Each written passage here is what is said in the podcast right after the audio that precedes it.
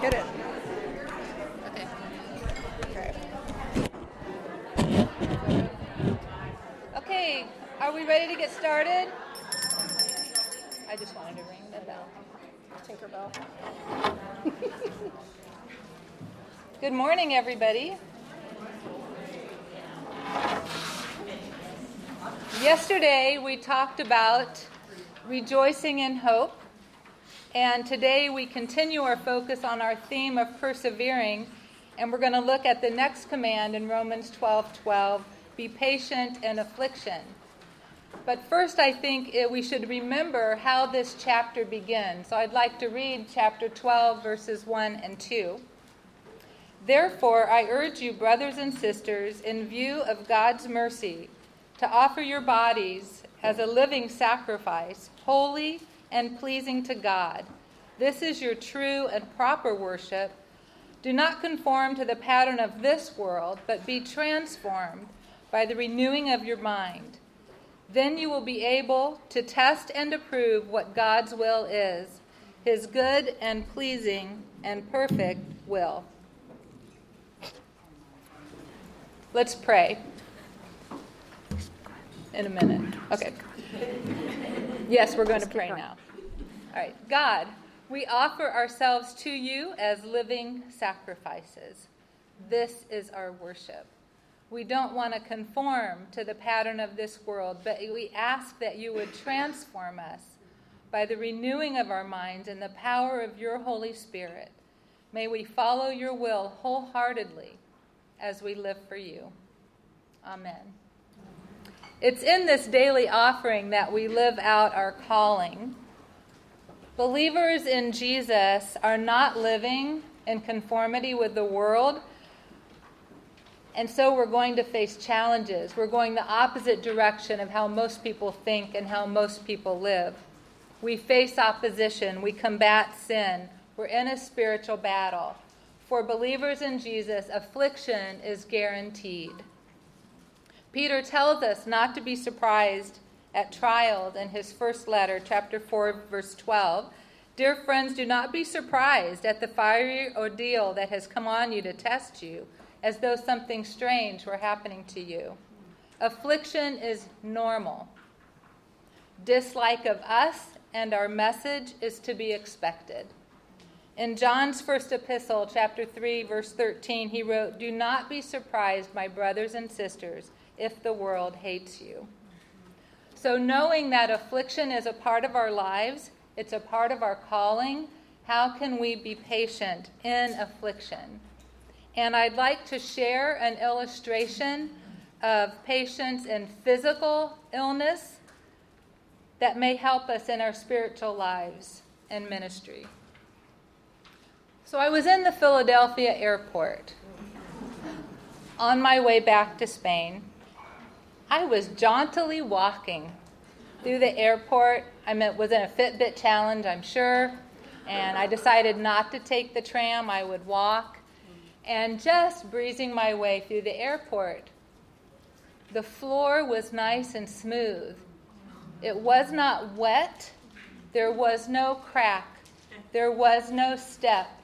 There was no reason in the world for me to fall except for the shoes that I had on. They were comfy shoes, but the tip of them had like a um, I don't know if it was rubber or something, but every now and again it would just stick on something smooth. And so this time it really did um, stick, but my body didn't get the message that we were stopping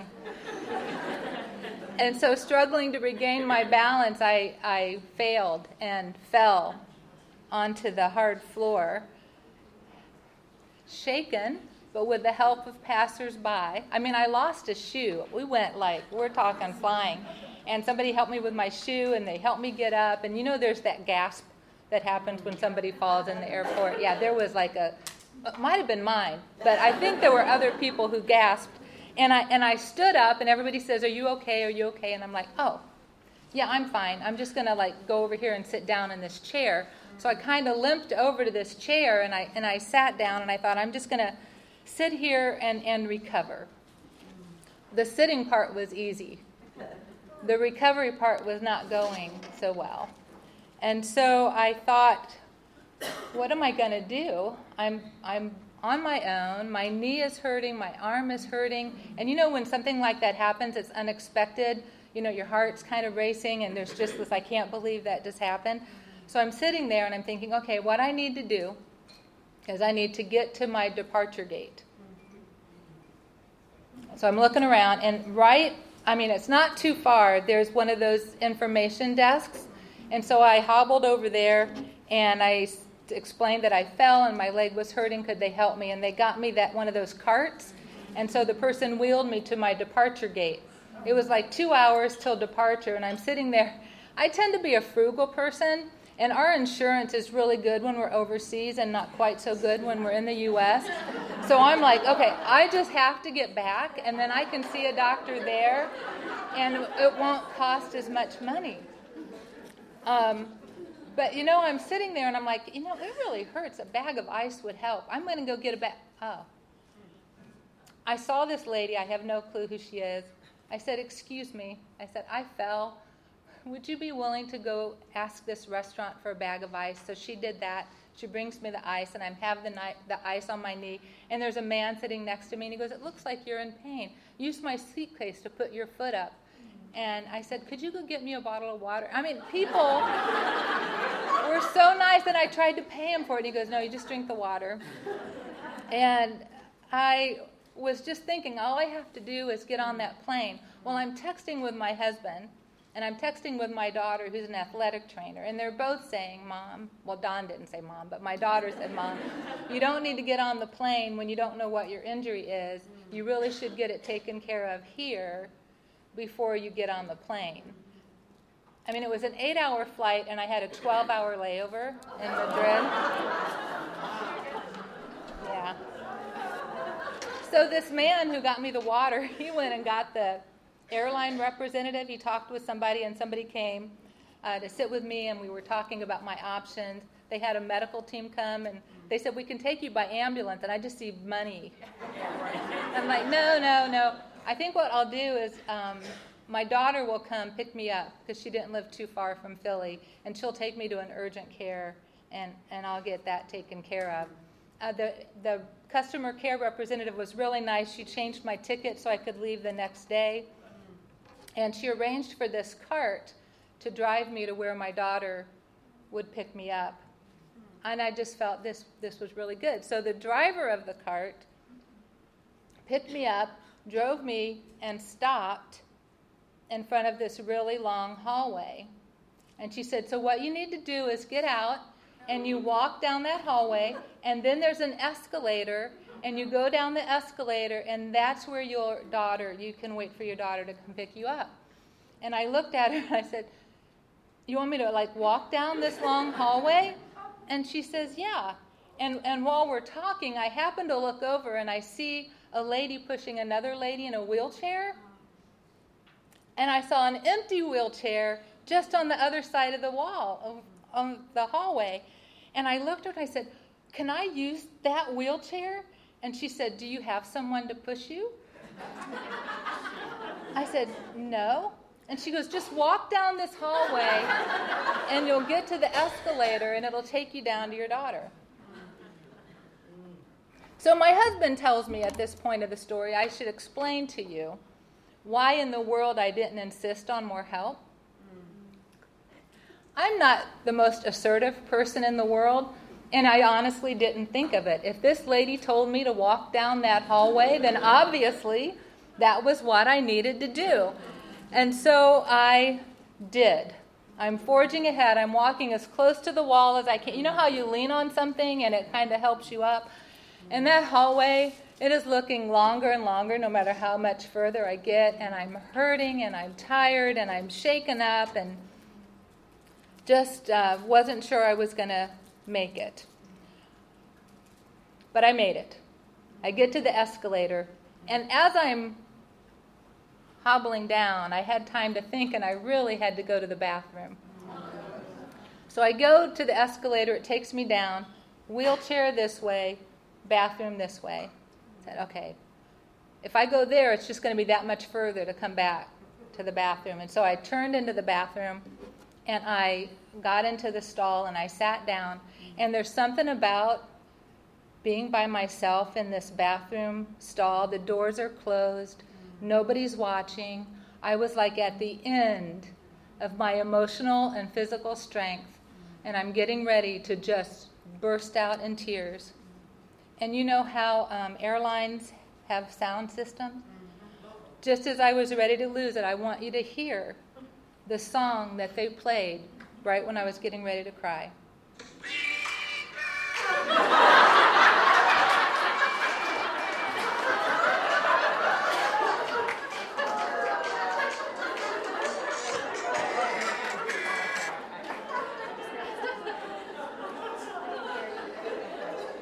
And instead of bursting into tears. I just had to laugh at the timing of that.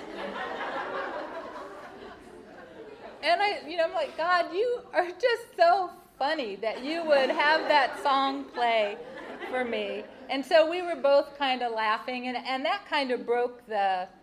I mean, I was feeling better by that time. Plus, I'd gone to the bathroom, so I, I, um, I go out and I was going to wait for my daughter. The wheelchair people were really nice. They gave me a wheelchair. I could sit and wait. But the truth is that big girls do cry. And it's okay when we're sad, when we're in pain, when we see others suffering. I no longer feel guilty crying at Hallmark commercials. But when we fall, when we hurt, and we know we have to keep going, it's okay to cry and in our tears we're comforted. And sometimes it's God alone who soothes our souls, and He knows how to speak to us. He used that song because He knows my sense of humor. Sometimes He uses family, sometimes He uses friends. But the thing that means a lot to me is God doesn't see my tears as a sign of weakness. He sees them as an opportunity to receive His comfort. The psalmist reminds us the Lord is close to the brokenhearted and saves those who are crushed in spirit. It turned out that I had a um, fractured left kneecap and a fractured right radial bone. So I had like an injury and I wasn't supposed to like walk on my leg or anything. So I get back to Spain and I was very limited in what I could do. Right? I could like sit and they said don't walk I couldn't type, I couldn't write, I couldn't cook, I couldn't iron. It wasn't all bad. I couldn't clean house. My husband did a lot, but I could exercise, and this was my exercise there you go, exercising.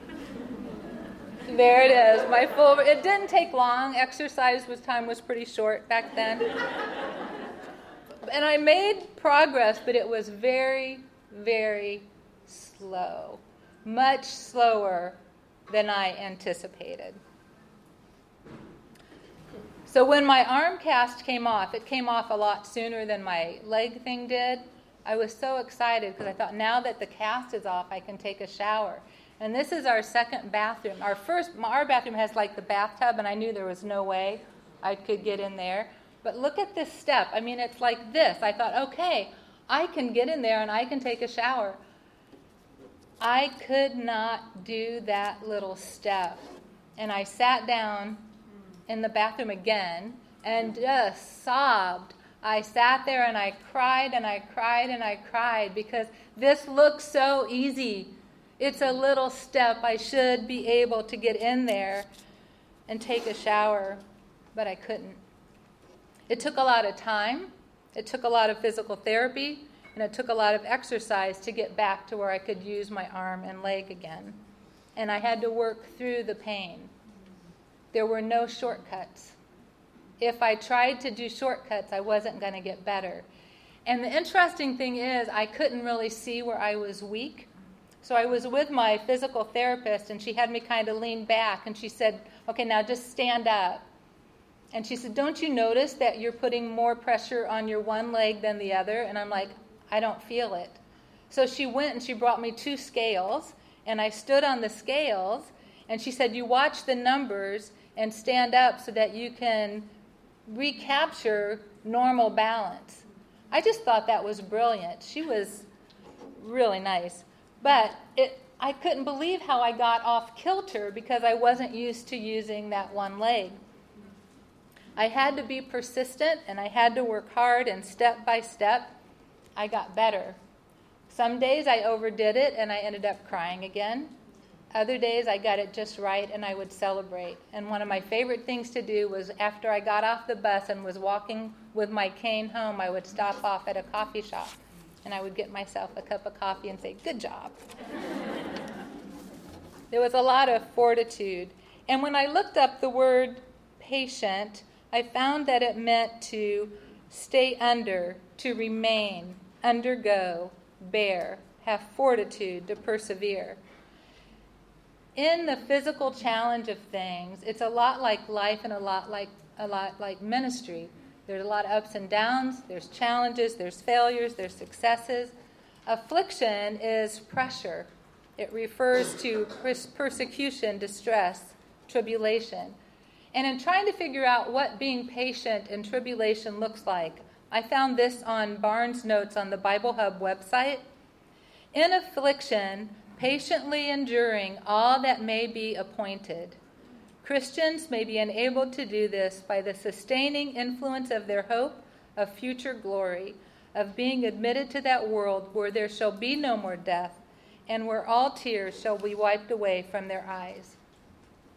Paul wrote in Romans chapter 8, 18, I consider that our present sufferings are not worth comparing with the glory that be, will be revealed in us.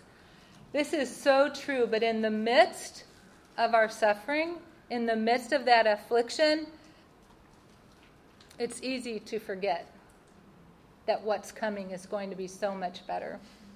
And you know, when Paul writes these things, he doesn't do so glibly because he suffered himself through many obstacles and he faced a lot of opposition. And he also wrote to others who were being afflicted. So I think that we should acknowledge that life in general is challenging, and I've said this before, but I think it bears repeating. It's normal to face affliction. And Paul talks about how our struggles as believers in Jesus, it's not against flesh and blood. He talks about this common struggle that we all have. Paul invited the Romans to join him in his struggle by praying for him. As believers, we struggle against sin. We labor and strive for godliness in our spiritual lives. And looking through Paul's letter and ministry, when he talks about what ministry is like, I was kind of surprised how many times he used the words toil, labor, work, and struggle. I was going through his epistles and found at least 14 different times he used words like that.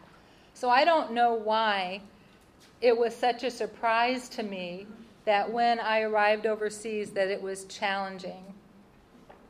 Quite a few of Paul's comments and his co-worker in Romans 16 where he's talking about his co-workers. Romans 16 is one of my favorite chapters in the whole Bible because Paul just lists all these different co-workers that he has and he talks about Mary, Tryphena, Tryphosa, Persis, and all he says is they were working hard for the gospel, working hard. Timothy was charged with enduring hardship, and he was told to look at the soldier, the athlete, the farmer, as he determined that work ethic in life and ministry. So we really shouldn't be surprised by challenges and hard work. But I have to admit that I was really surprised by how many challenges I faced overseas. And how hard it was to walk by faith when things were going bad. Um, but part of our calling as believers is to follow where God leads us. Jesus did not sugarcoat the truth. He braced us for challenges. He told us that there will be trouble, but that also in Him we could have peace peace, whatever we face, his peace that's not of this world. His peace is not dependent on external circumstances, but on his eternal presence, no matter what is happening in our lives. It's been said that peace is the absence of storms, but it's not that. It's God's presence in the midst of those storms. And sometimes those storms come from opposition to ministry. Other times it happens when fellowship with other believers is broken. Sometimes our own choices lead us into storms, and sometimes storms just happen. It doesn't matter if we're married or single, young or old, each of us will face challenges, and we each find that God is always sufficient, and He gives us peace in the midst of those storms. So both Jesus and Paul prepared us by telling us that there would be hard days and hard work ahead. So I just want to take a minute and look at what some of the challenges are that we face as cross cultural workers. Um, years ago, our team was going to have a retreat at this place by the sea, and our leaders went there to check it out for us. So they went and they visited the town and they saw everything and what we would need to bring and what we would need to do. And the beach was really nice, but the sea was teeming with jellyfish. And so when they came back and told the team what to expect, they said, This is what we're going to do and this is where we're going to be. There are a lot of jellyfish in the sea. And they mentioned that more than once. Yeah, when we get there, the sea is really pretty, but there's a lot of jellyfish in the sea. And so after the retreat, they did this evaluation on what was good, what was bad. Mm-hmm. And do you know not one person complained about the jellyfish? Were there jellyfish? Yeah. Did we like the jellyfish?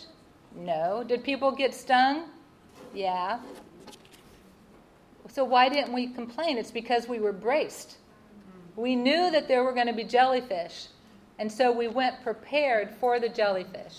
So I think as workers, we need to be braced and prepared and just acknowledge what our challenges are. So the first one is loneliness, which I've mentioned before.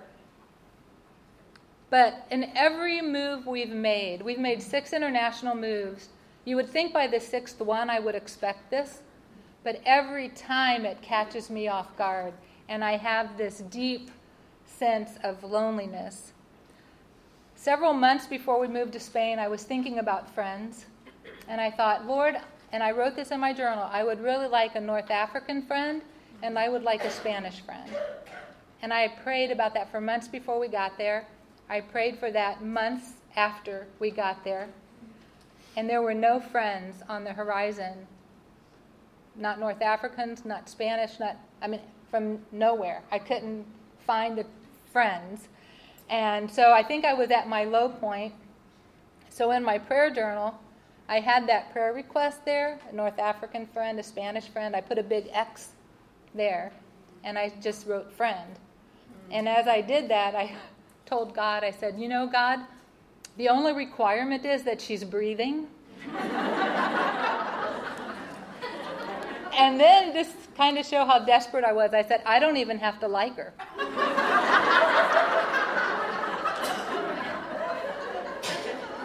And in time, God brought friends, but it took time and that loneliness. In a way, it's a good place to be because I depended more on Jesus. But it was really nice when I had some flesh and blood people. And I ended up, I told the first lady I met with for coffee, I was trying not to overwhelm her. like, I didn't want to gush, you know, but I eventually calmed down and I told her that. And she goes, Well, do you like me? And I said, Yeah. The other one of the challenges that we have is saying goodbye a lot. So, three years ago, I was with my daughter after the birth of her third child, and I had such fun. It is amazing to me how much more fun laundry and dishes are when you do it for other people. I changed diapers, I played hide and seek, I did little color things, played Legos. It was just I had time to just sit in the evenings and talk with my daughter and my son in law. It was just an amazing couple of weeks. And then it came time to say goodbye. And I was really brave. As I said goodbye, I hugged my daughter, I kissed the littles, and my son in law took me to the airport, and I was just very brave and stoic. And um, I hugged him goodbye when he dropped me off. I'm in the immigration line, and I'm chatting with people and I get through the immigration line. I'm on the on the airplane, and you know, there's you know how you get tears in your eyes, but they don't fall.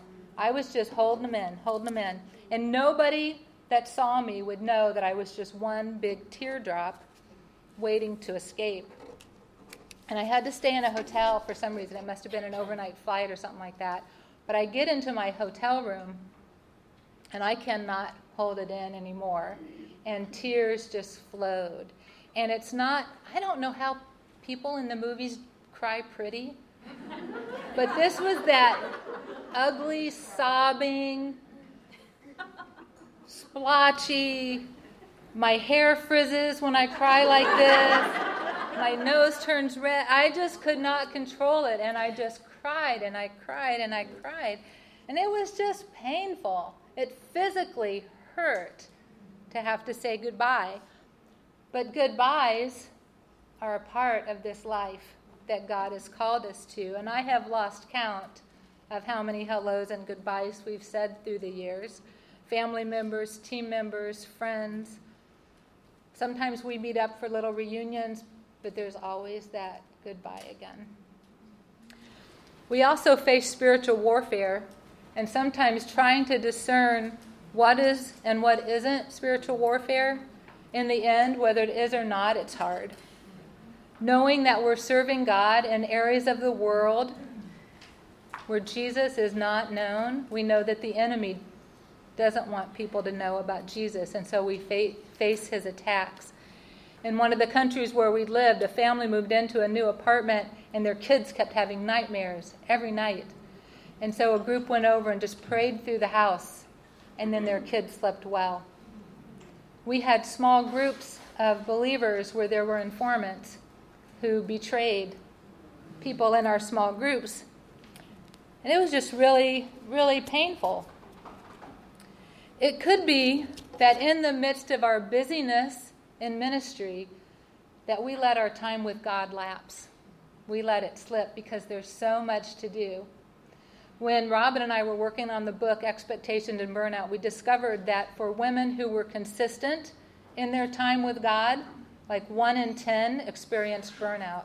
Without that time with God, that increased to 30%. This time that we have with God, it protects us, it builds us up, it gives us strength, it keeps us anchored in His Word, and gives us that eternal perspective that we need. We must keep our time with God is a priority. Because if the enemy can successfully help us to keep our eyes off of Jesus and we're looking at ministry and everything we have to do, and you know how many needs there are. There are more needs than we can possibly meet. If we're always doing that, we're serving out of weakness and not out of strength. Hope, light, love, laughter, they all disappear when we serve in our flesh.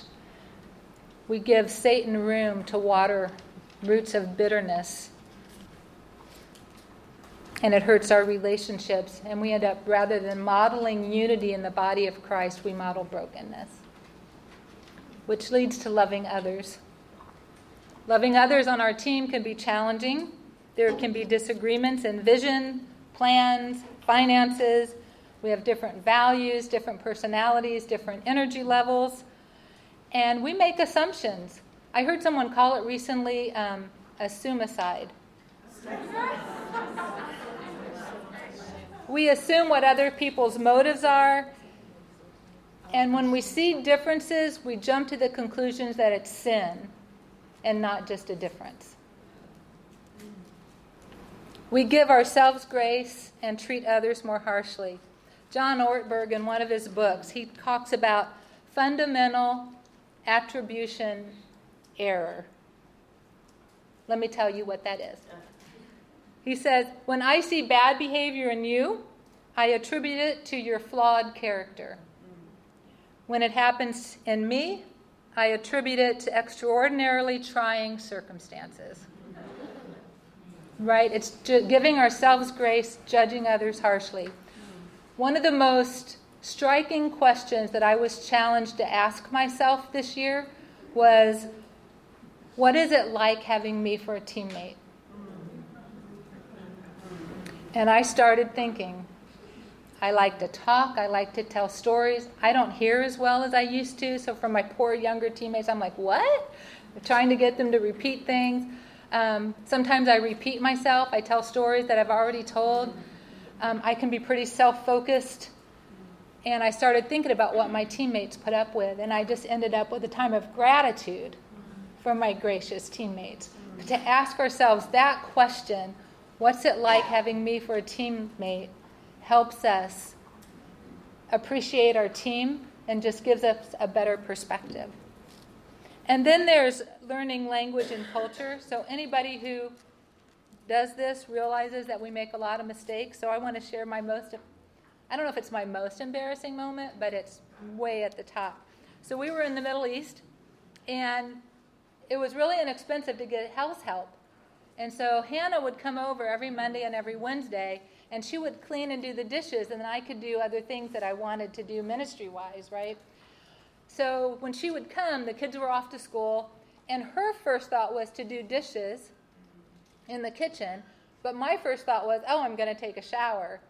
So while I'm in the shower and she does the dishes, all the hot water goes to the kitchen, and I'm left with a cold shower. So I got into this habit of whenever Hannah came, I would say, Hannah, I'm so glad you're here. I would like to take a shower. Would you mind, somebody knows, would you mind doing um, something else and do the dishes later? And she smiled at me and she said, Yeah, no problem. And so she did the other thing. And that worked so well that every time she came, because I didn't want to have a cold shower, Hannah, I'm going to take a shower now. Would you mind cleaning the living room? She would smile at me, and I thought, She is so pleasant. You know, just very agreeable and kind and smiling.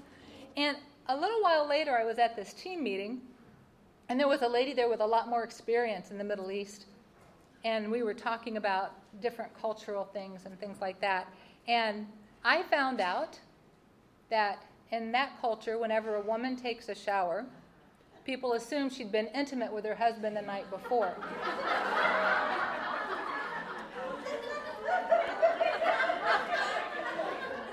So Hannah wasn't just a nice lady who smiled. She's like, oh, she's been busy every Tuesday and Saturday night with her husband.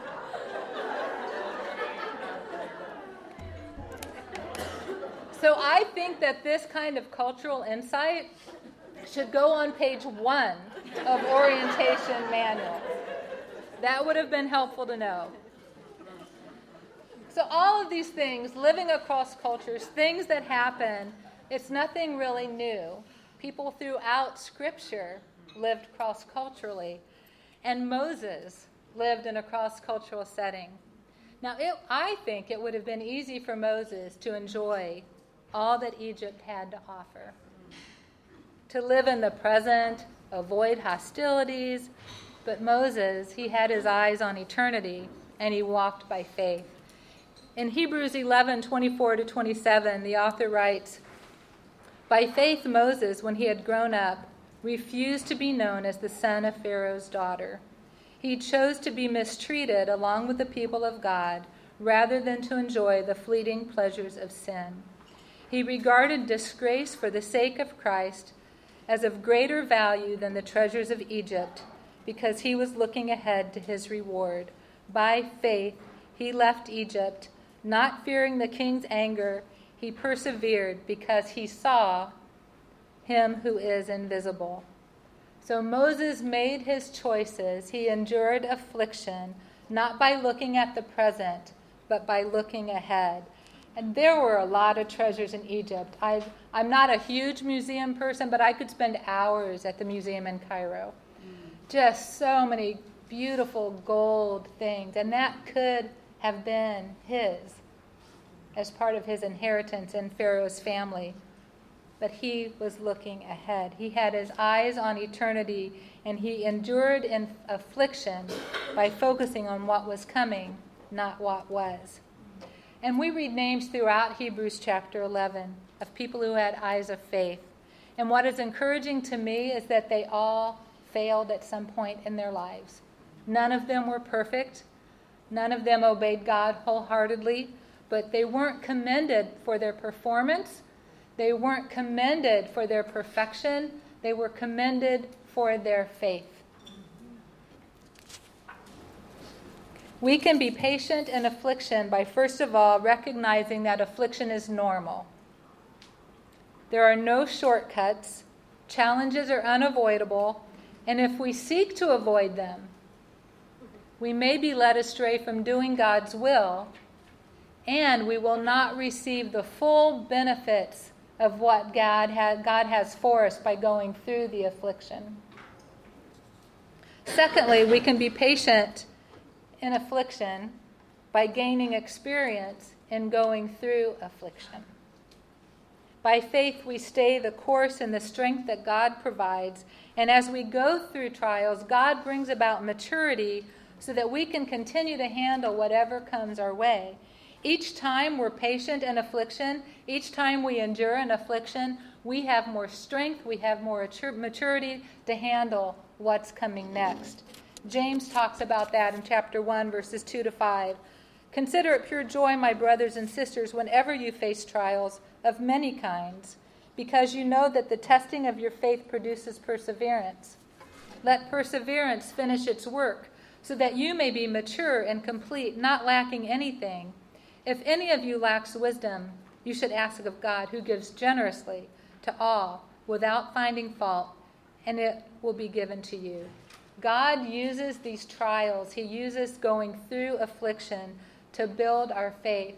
And when I look back over my life, my times of deepest growth, that's come through the hardest times.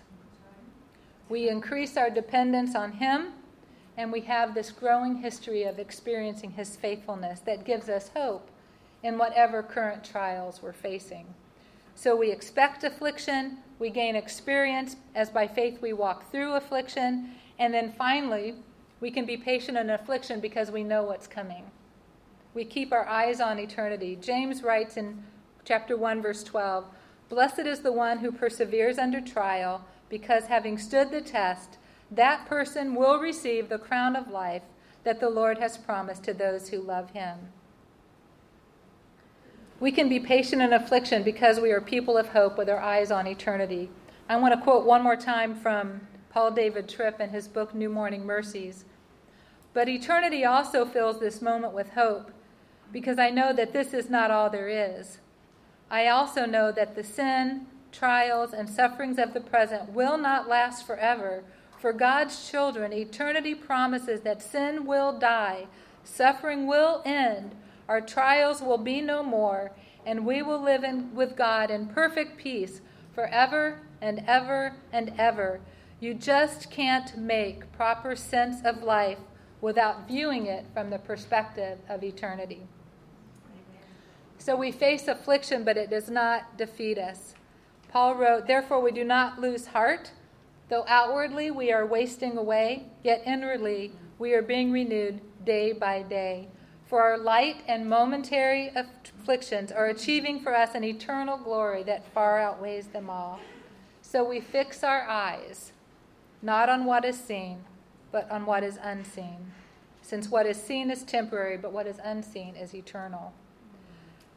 So, in the here and now, we might be struggling, and I'd like for us just to take a minute, and I want you to just sit in this quiet and think about what affliction you're feeling today? What burden do you have? Is there something you're fearful about, something you have no control over? Is there an unknown in your life? Are you weary in your body and in your soul? Are you feeling despair?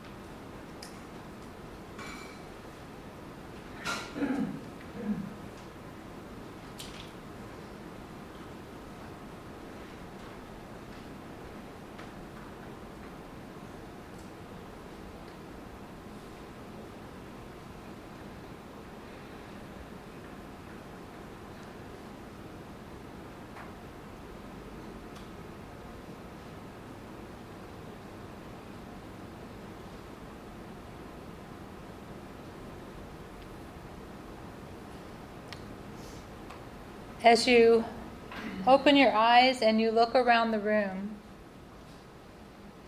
you are not alone. We all have affliction, we all have challenges. What I would like for us to do is to stand at your tables and join hands. And I'd like to read over us 1 Peter chapter 1 verses 3 through 9.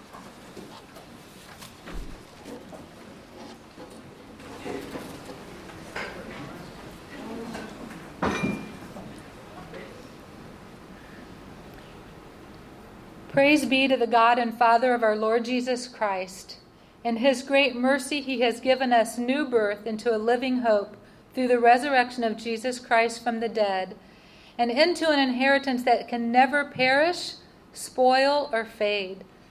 This inheritance is kept in heaven for you, who through faith are shielded by God's power until the coming of the salvation that is ready to be revealed in the last time. In all this you greatly rejoice, though now for a little while you may have had to suffer grief in all kinds of trials. These have come so that the proven genuineness of your faith, of greater worth than gold which perishes, even though refined by fire, may result in praise, glory, and honor when Jesus Christ is revealed. Though you have not seen him, you love him. And even though you do not see him now, you believe in him, and we are filled with an inexpressible and glorious joy. For you are receiving the end result of your faith, the salvation of your souls. Amen.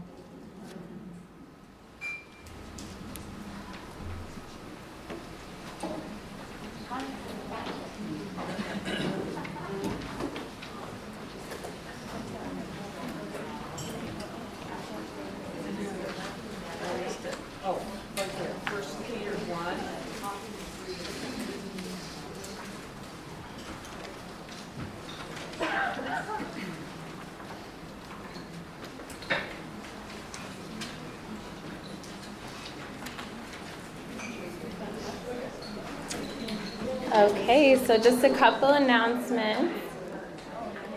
So at lunch today, we're gonna. Okay. This is my new favorite thing.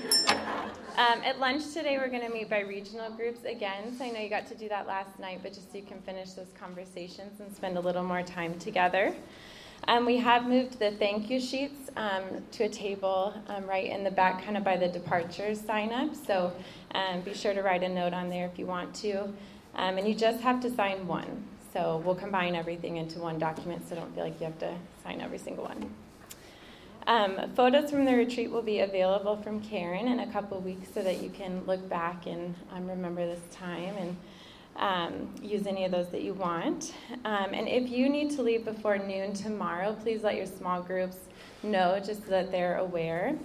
Um, and then if you're going to leave around lunchtime but can't stay for lunch, let me know because I can get you a um, to go box from um, the kitchen. So if you want to take that with you.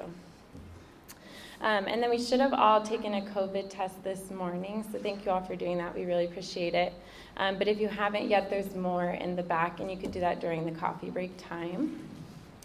And then just right now, um, we're about to go take our group photo. So we're actually going to go out these back, this glass door right here, um, and take it there. And there's um, a door open in the back too. So I know it's hard, but when you get out there, try to be quiet so that Karen can give us our instructions because there's kind of a small area that we all fit into. So she's going to tell us where to go um, so that she can see all our faces. So, um, and then we'll have coffee break right after that. So, yeah, good point. I was going to mention that. So you can remove your mask for the photos, please. So, after coffee break or um, 11, and then we'll come back in this room at 11 or wherever your small group is meeting to start that small group time. So.